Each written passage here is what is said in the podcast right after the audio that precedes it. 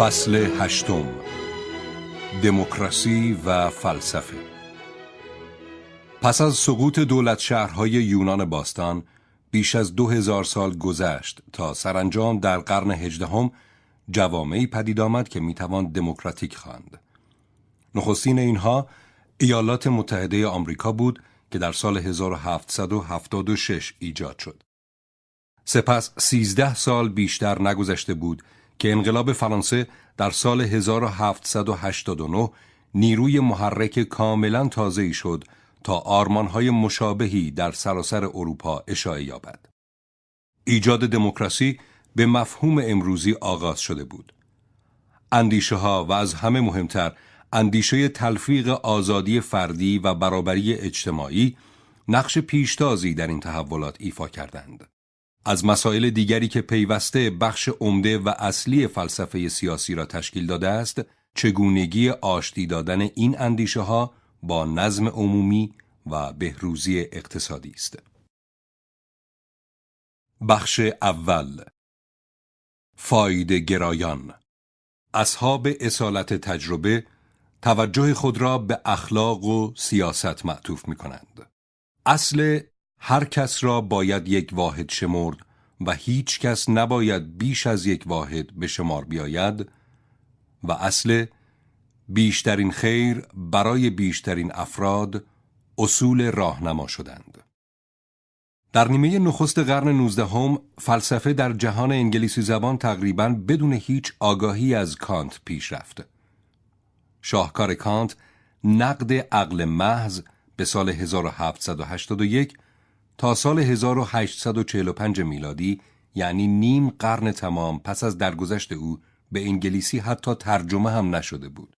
آن زمان هم مانند حالا انگلیسی های تحصیل کرده ای که بتوانند آلمانی بخوانند انگشت شمار بودند. در نتیجه در عرصه متافیزیک و نظریه شناخت پس از هیوم پیشرفتی رخ نداد. اما موفقیت های بزرگی در فلسفه اخلاق و فلسفه سیاسی به دست آمد. در این هنگام بریتانیا بر یک چهارم نژاد بشر حکومت می کرد. در نتیجه وقتی دولت بریتانیا از این اندیشه ها در امور مربوط به سیاست عمومی استفاده می کرد، این کار آثار و عواقب عالمگیری داشت. برنامه دست چپی نخستین فیلسوف نسبتاً با نفوذ انگلیسی زبان پس از هیوم جرمی بنتم متولد سال 1748 و در گذشته به سال 1832 میلادی بود. او در لندن به دنیا آمد و در آکسفورد تحصیل کرد و سپس در دادگاه های حقوقی لندن آموزش دید و برای وکالت واجد شرایط شد. در دوره تحصیل حقوق بی ادالتی های گسترده اجتماعی توجهش را جلب کرد. در نتیجه به مسائل مربوط به اخلاق عمومی به طور جدی علاقمند شد. او هرچند در طی عمر طولانیش درباره موضوعهای اخلاقی، سیاسی و حقوقی به تفصیل چیز نوشت، اما پیوسته و به شدت درگیر به کار بستن اندیشه هایش در عمل هم بود. بنتم رهبر گروهی موسوم به رادیکال های فلسفی بود که در صف مقدم نهزتی لیبرال قرار داشتند و هدفشان اصلاح زندانها، مقررات سانسور، آموزش و پرورش، قوانین حاکم بر عمل جنسی و فساد در نهادهای دولتی بود. اقدامات آشنایی که از آن پس برنامه کار لیبرال های دست چپی در زمینه سیاست اجتماعی شده است. دانشگاه جدید اندیشمندان فرانسوی دوران پیش از انقلاب فرانسه بیشترین تأثیر را بر بنتم گذاشتند و بست افکار آنان به دست بنتم بعد از او در قرن نوزدهم به پیدایش سوسیالیسم بریتانیایی انجامید. بنتم و پیروان اصلی او تابع شریعت رسمی نبودند و از آنجا که در آن هنگام به چنین کسانی هنوز اجازه تحصیل در آکسفورد و کمبریج داده نمی‌شد، آنها در سال 1826 میلادی نخستین دانشگاه جدید پس از قرون وسطا را به نام University College تأسیس کردند. امروزه جرمی بنتم در آنجا به معنای واقعی کلمه حضور دارد. در تالار ورودی در محفظه شیشه‌ای پیکر مومیایی او با لباسی که معمولاً به تن می کرد نشسته است. فقط سر او را با مدلی مومی جایگزین کردند و تا همین اواخر هم در صورت جلسه های هیئت امنا او را حاضر ولی بیرأی میخواندند. بنتم شاید تا حدی به خاطر درگیری بسیارش در امور عملی نسبت به انتشار کارهای خود به شکل عجیب بی بود. پیش از تکمیل یک اثر کار دیگری شروع می کرد و اغلب اولی را ناتمام می گذاشت یا اگر هم به پایان می رساند برای انتشارش کاری نمی کرد. بیشتر در نتیجه مداخله دوستان بود که اصلا کتابهای او و در واقع بسیاری از آنها پس از مرگش به چاپ رسید.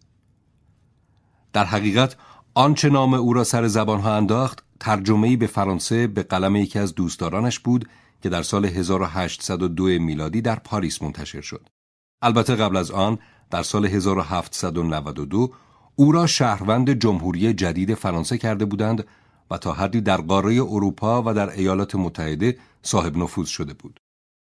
بنتم دیر بالید و برعکس بسیاری مردم هرچه پا به سن گذاشت تندروتر شد. در سال 1824 یعنی فقط چند سال پیش از درگذشتش در سن 84 سالگی به هزینه خود نشریه وستمینستر ریویو را بنیاد نهاد که سالهای متمادی تریبون آزاد بی انداز موثری برای عرضه اندیشه های مترقی بود. برای نمونه این نشریه بود که تقریبا سه دهه بعد توجه جهانیان را به فلسفه شوپنهاور جلب کرد. فلسفه شوپنهاور نزدیک 35 سال ناشناخته و کم و بیش در قفلت کامل مانده بود. بیشترین خیر بنتم سخن خردمندانه یک فیلسوف اسکاتلندی ایرلندی اوایل قرن هجدهم به نام فرانسیس هاچیسون را سرمشق خود در سیاست عمومی قرار داد. عملی بهترین است که بیشترین سعادت را برای حد اکثر افراد حاصل آورد. بنتم این سخن را پروران و به صورت فلسفه اخلاقی بست داد که می گفت درستی یا نادرستی هر عمل را باید یکسره بر حسب پیامدهای آن داوری کرد. بنابراین برای نمونه انگیزه ها بی ربطند و پیامدهای نیک آنهایند که به کسی لذت بخشند و پیامدهای بد آنهایند که موجب درد و رنج کسی شوند و لذا در هر موقعیتی کار درست آن است که تا می توانیم لذت را از درد افسونتر کنیم یا درد را به حداقل برسانیم این فلسفه به فایده گرایی یا اصالت فایده مشهور شد چرا که هر عمل را بر حسب فایدهش داوری می کرد یعنی بر اساس فایدهش در فراهم آوردن پیامدهای معین پیروان این مکتب اصول خود را نه تنها در حوزه اخلاق خصوصی بلکه در رویه های سیاسی، حقوقی و اجتماعی به کار گرفتند. این گونه سیاست اثر پایداری بر شیوه حکومت در بریتانیا گذاشت. بیشترین خیر برای بیشترین افراد وارد زبان انگلیسی شد و برای همه به صورت تکیه کلامی آشنا درآمد. وقتی این اصل پذیرفته شد، برای تصمیم گیری تنها مشکلی که باقی میماند مشکل محاسبه پیامدها بود. اصل مهم دیگری هم در این نوع محاسبه به کار می رفت. هر کس را باید یک واحد شمرد و هیچ کس نباید بیش از یک واحد به شمار بیاید. نگرشی که در نتیجه ترویج این اصول پدید آمد با نگرش سنتی بسیار تفاوت داشت. برای مثال انواع فعالیت های جنسی که به کسی صدمه ای نزند از نظر فایده گرایان بلامانع بود. در حالی که قوانین زمان آنان بعضی از این گونه اعمال را شدیداً مجازات می کرد. از سوی دیگر در آن روزگار در تجارت روش های به کار می رفت که مردم را آزار می‌داد حتی نابودشان می کرد. ولی کاملا جنبه قانونی داشت. بدین قرار تعمیم اندیشه های فایده گرایی موجب دگرگونی های عملی مهمی در جامعه شد. برخورد پیروان اصالت فایده با مجازات آن بود که تنبیه باید صرفاً بازدارنده باشد ولی از این حد نباید تجاوز کند چون زجر و درد بیهوده میآفریند. در نیمه دوم قرن نوزدهم اصول فایده گرایی در نهادهای دولتی بریتانیا حاکم شد و از آن پس همچنان در اداره حکومت عنصر نیرومندی بوده است و تا اندازه همین عامل است که بین بریتانیا و آمریکا تفاوت ایجاد می کند. در آمریکا همواره بر حقوق فردی تأکید گذاشتند و به همین سبب بیشتر اکراه داشتند که فرد را فدای رفاه اکثریت کنند و برای پذیرش مداخله دولت هم کمتر آمادگی وجود داشته است. کودک اعجوبه کسی که به نمایندگی از بنتم بیش از همه رادیکال های فلسفی را متشکل و رهبری کرد جیمز میل نام داشت و بیشتر به خاطر کوشش های او بود که بنتم تأثیری چنین عمیق بر سیاست های بریتانیا گذاشت. شهرت جیمز میل علت دیگری هم داشت. او پدر جان استوارت میل بود که نامدارترین فیلسوف انگلیسی زبان قرن نوزدهم شد و همچنان در این مقام باقی ماند. جان استوارت میل متولد سال 1806 و در گذشته به سال 1873 نه به مدرسه رفت و نه به دانشگاه بلکه تماما نزد پدر آموزش دید. پدرش از کودکی به تعلیم او پرداخت. در سه سالگی یونانی، سپس لاتین و حساب، از هفت سالگی به بعد مقدار زیادی تاریخ و پیش از آن که دوازده سال شود چندین شاخه از ریاضیات عالی را فرا گرفت. تربیت او ضمناً توأم با اعتقاد به اصل فایدهگرایی بود و در حقیقت جان استوارت میل بود که اصطلاح فایدهگرایی را رواج عام داد. در 17 سالگی در شرکت هند شرقی شروع به کار کرد. پدرش از کارمندان بسیار ارشد آنجا بود و پسر تا پایان عمر شرکت در سال 1858 یعنی تا 35 سال بعد با آنها ماند. این تسلط دربست پدر در تمام شعون زندگی فرزندش تا 20 سالگی او را در این سن دچار افسردگی شدیدی کرد و نتیجه این شد که احساس کرد باید به شخصیتش بیش از گذشته فرصت جولان بدهد. به هر تقدیر بر افسردگی خود غالب آمد و در 25 سالگی به زن شوهرداری به نام هری تیلور دل باخت که جامعه سنتی آن زمان را سخت تکان داد. اما شوهر آن زن نهایتا به این رابطه تن داد. پس از مرگ جان تیلور در سال 1851 میل با هریت ازدواج کرد ولی زن هم در سال 1858 درگذشت.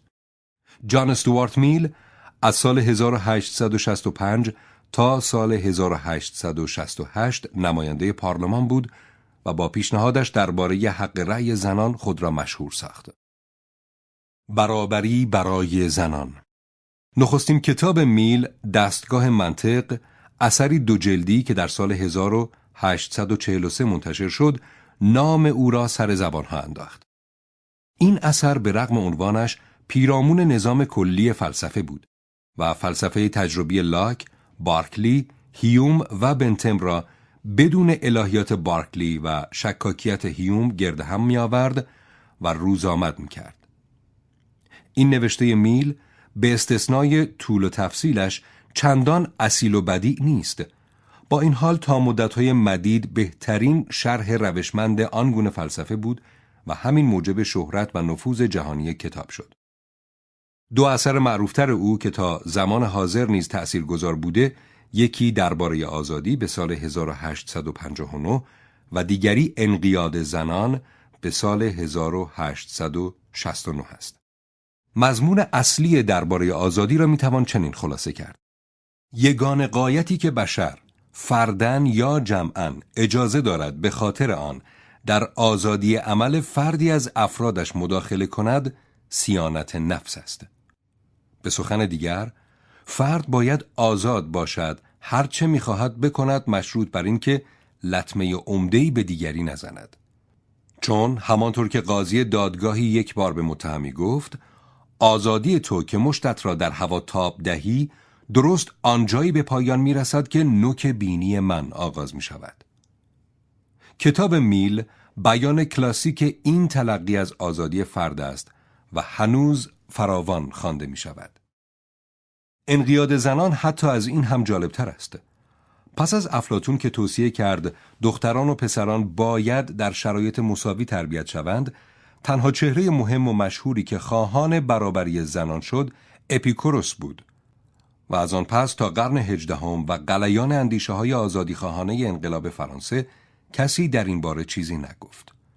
دشوار بتوان برای این امر توضیح قانع کننده ای ارائه داد. به ویژه با در نظر گرفتن شعن و حیثیت یکتای افلاتون در آن دوره طولانی دو هزار ساله. انقیاد زنان نخستین اثر از اندیشمندی نامدار بود که به هواداری از برابری جنسی پرداخت و این کار با قدرت استدلال و جذابیت همیشگی میل انجام شد. بدین سبب همان گونه که انتظار می‌رفت طرفداران حقوق زنان در همه جا بدان ارجاع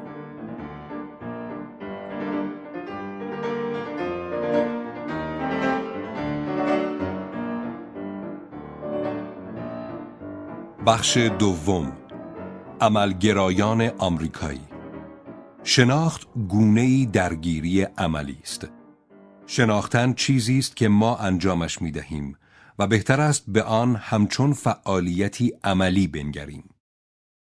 سوالات مربوط به معنا و صدق را هم به بهترین وجه در همین چارچوب می توان فهمید. در اواخر قرن هجدهم وقتی ایالات متحده کشوری مستقل شد، این رویداد زمینه تازه‌ای برای ظهور فرهنگی آمریکایی و رویکردی آمریکایی به اندیشه ها فراهم آورد. ولی صد و اندی سال دیگر به طول انجامید تا فلسفه آمریکایی به درجه‌ای برسد که توجه جهانیان را جلب کند.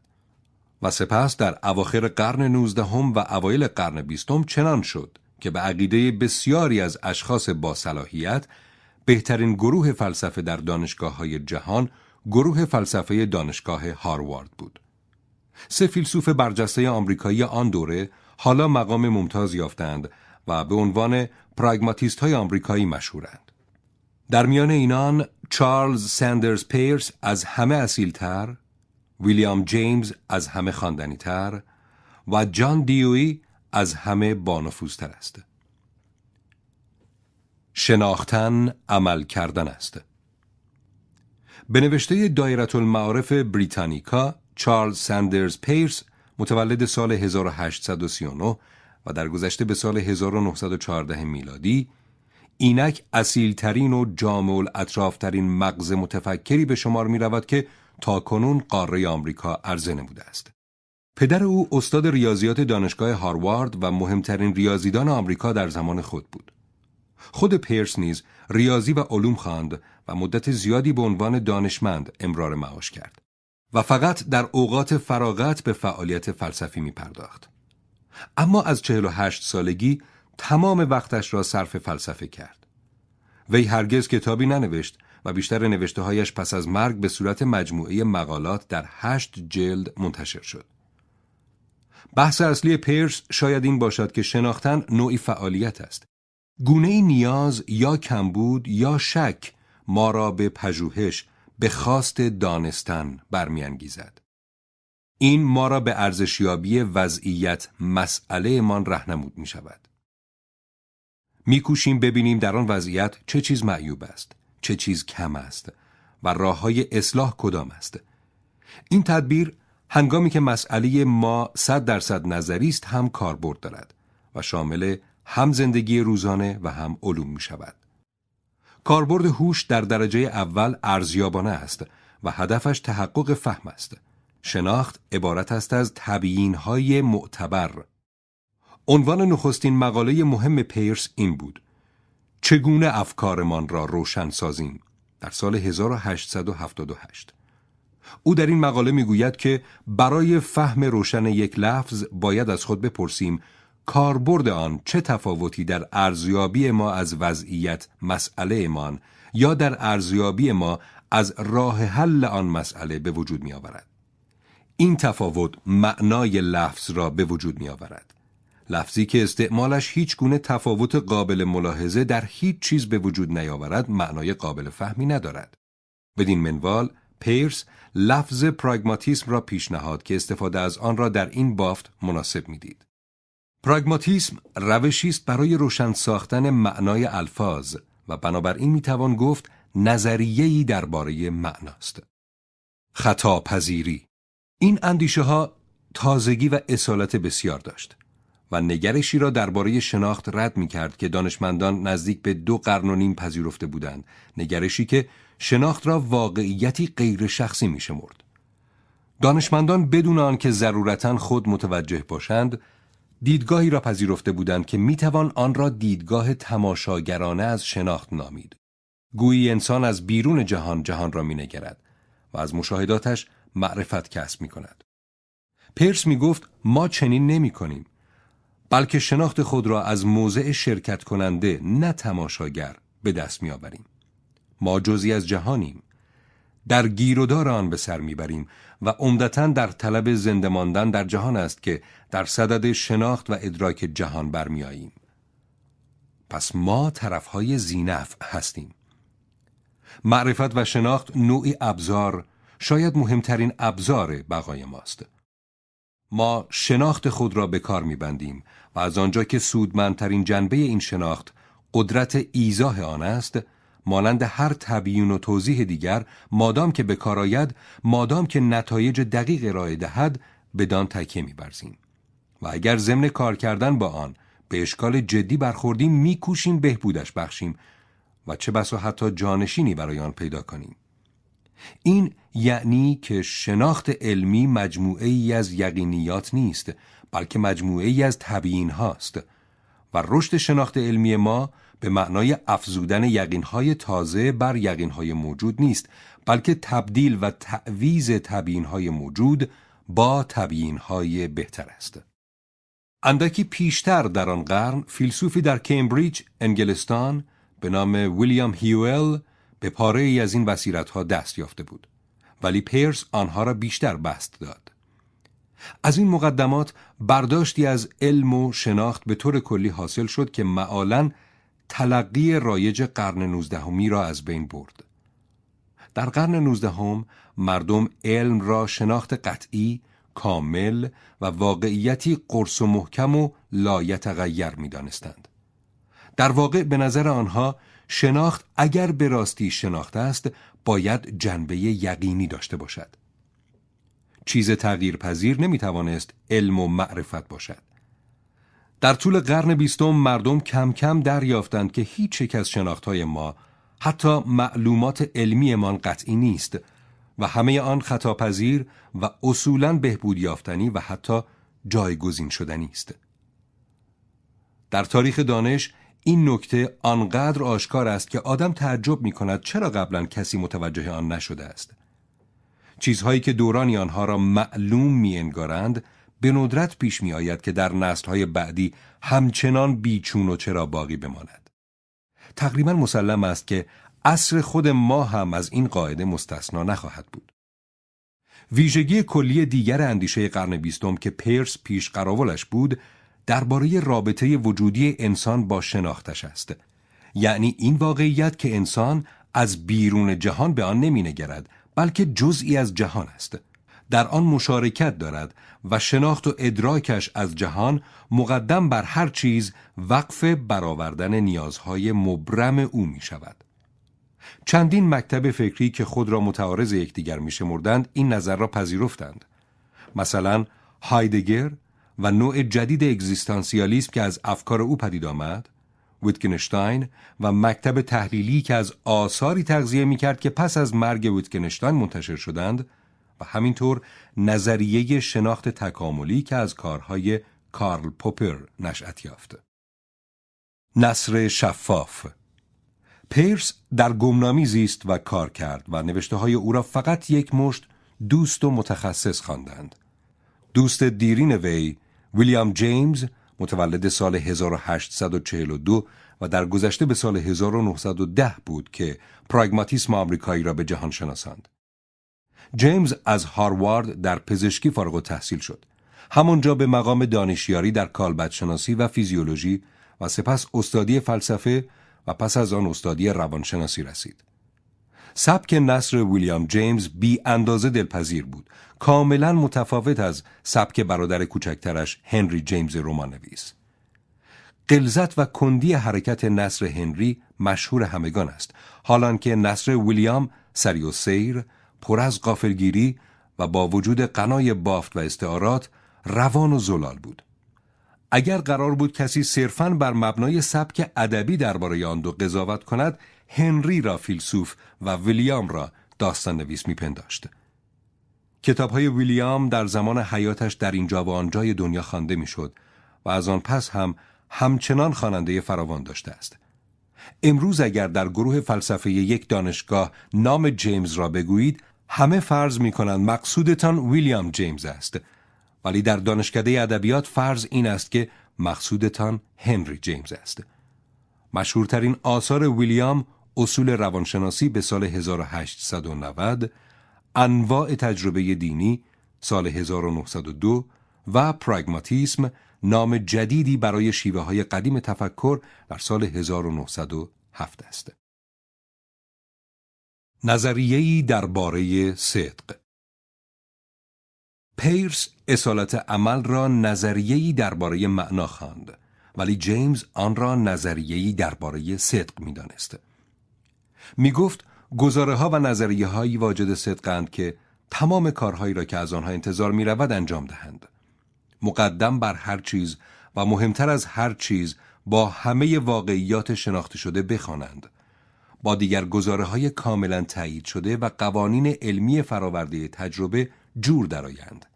در عین حال انتقادها را برتابند، بصیرت های سودمند پیش نهند، پیش های دقیق ارائه کنند و غیره و غیره.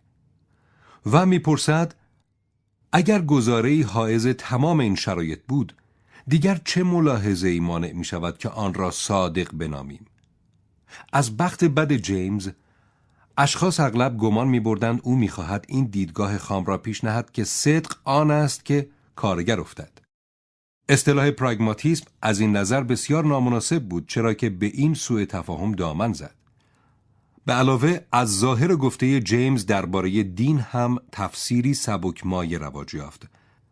طبق آن گفته چنانچه گزاره دینی یا یک نظام گزاره ها احیانا درست باشد به سخن دیگر نشود آنها را رد کرد و فردی از باور به آنها فایده حیاتی برد در آن صورت او حق دارد آن را باور کند این نظری بود که بعدها بیشتر با نام یونگ پیوند خورد پیرس روابط حسنه شخصیش را با جیمز حفظ کرد و ناگفته پیداست از فهم آنچه جیمز می گفت ناتوان نبود ولی با این حال علنا خود را از تعویل جیمز از اصالت عمل یا پراگماتیسم کنار کشید. خود جیمز هم معالا از بگومگوهای بیپایان و غالبا تکراری درباره اصالت عمل خسته شد و توجهش را به مسائل دیگری معطوف کرد و میدان پراگماتیسم را دانسته و سنجیده به دست فیلسوف جوانتری به نام جان دیوی سپرد. شهرت بین المللی جان دیوی متولد سال 1859 و در گذشته به سال 1952 میلادی جوان محجوبی اهل نیو انگلند بود و در دانشگاه ورمونت تحصیل کرد. شاگردی متوسط بود نه ممتاز و برای خواندن فلسفه در سطح فوق لیسانس دو بار درخواست کمک مالی کرد که هر دو بار درخواستش رد شد تا اینکه سرانجام 500 دلار از عمه خود وام گرفت و به تحصیلش ادامه داد. به هر صورت به اخذ درجه توفیق یافت و تمامی دوران خدمتش را به تدریس در دانشگاه، ابتدا در دانشگاه میشیگان، سپس شیکاگو و دست آخر کلمبیا در نیویورک گذراند. دیوی در اوایل کار پیرو هگل بود. ولی دیری نپایید که به پراگماتیسم روی آورد. به اقتضای نظریه های عملگرایانه او همیشه درگیر فعالیت های عملی گوناگون بود از جمله فعالیت با گروه های علمی و سیاسی و فعالیت برای تأسیس مدارس نوع جدید. پیوسته میکوشید اندیشه هایش به گوش شنوندگان هرچه بیشتری برسد و گذشته از شمار زیادی کتاب مقالاتی پرکیفیت هم برای روزنامه ها نوشت. دیوی شهرت و نفوذ بین المللی پیدا کرد. در توکیو، پکن و نانکینگ درس داد و در ترکیه، مکزیک و روسیه به بررسی وضع آموزش و پرورش پرداخت. در 78 سالگی رئیس کمیسیون مستقلی شد که به اتهامات منتسب به تروتسکی در محاکمات مسکو رسیدگی می‌کرد. رأی نهایی اینها پس از تحقیقات دقیق براعت تروتسکی بود. وقتی اثر مشهور برترند راسل تاریخ فلسفه غرب در سال 1946 منتشر شد یگان فیلسوف زنده ای که فصلی مربوط به خود در آن داشت جان دیوی بود کتابهای او چنان زیاد است که گزینش از میان آنها دشوار می نماید. اما کتابی که بیش از همه بیانگر اندیشه های محوری اوست شاید منطق نظریه تحقیق به سال 1938 باشد. پرخاننده ترین کتابش بازسازی در فلسفه به سال 1920 و با نفوذترین آنها احتمالاً مدرسه و اجتماع در سال 1899 بود. آموختن از راه عمل کردن دیویی متوجه این واقعیت گریزناپذیر شد که در چندین صد سال گذشته بزرگترین و فراگیرترین موفقیت های ما در کسب شناخت در حوزه علوم بوده است. دو جنبه شناخت علمی اثر ژرف بر او گذاشته. اول اینکه این شناخت از شناخت ما در سایر رشته ها قابل اعتمادتر است و در ضمن سودمندتر هم هست زیرا که دگرگونی بیشتری در زندگی واقعی ما پدید می آورد.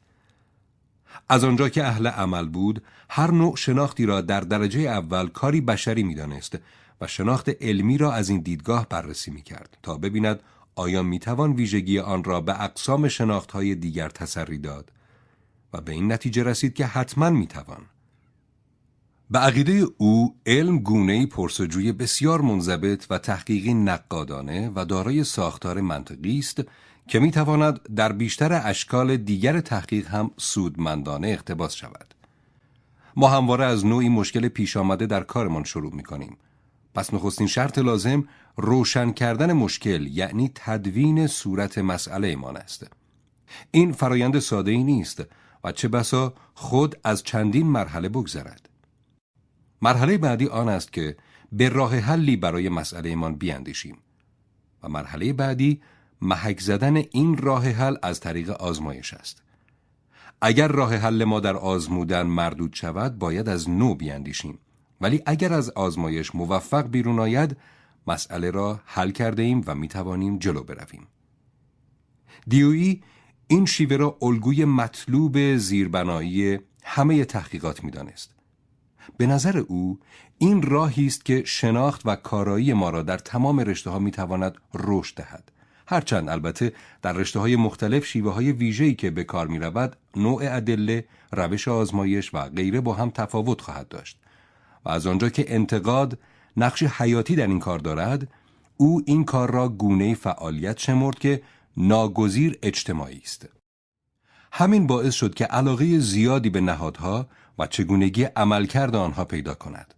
در ضمن این با برداشت او از دموکراسی که عمیقا بدان پایبند بود و درباره آن بسیار چیز نوشت پیوند می‌خورد.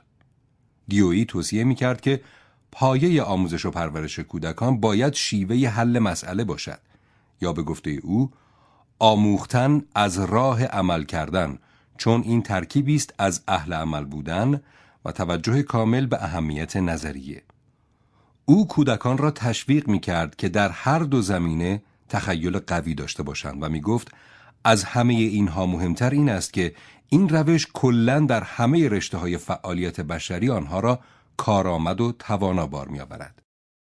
اندیشه های او درباره آموزش و پرورش در سراسر سر جهان نفوذ یافت.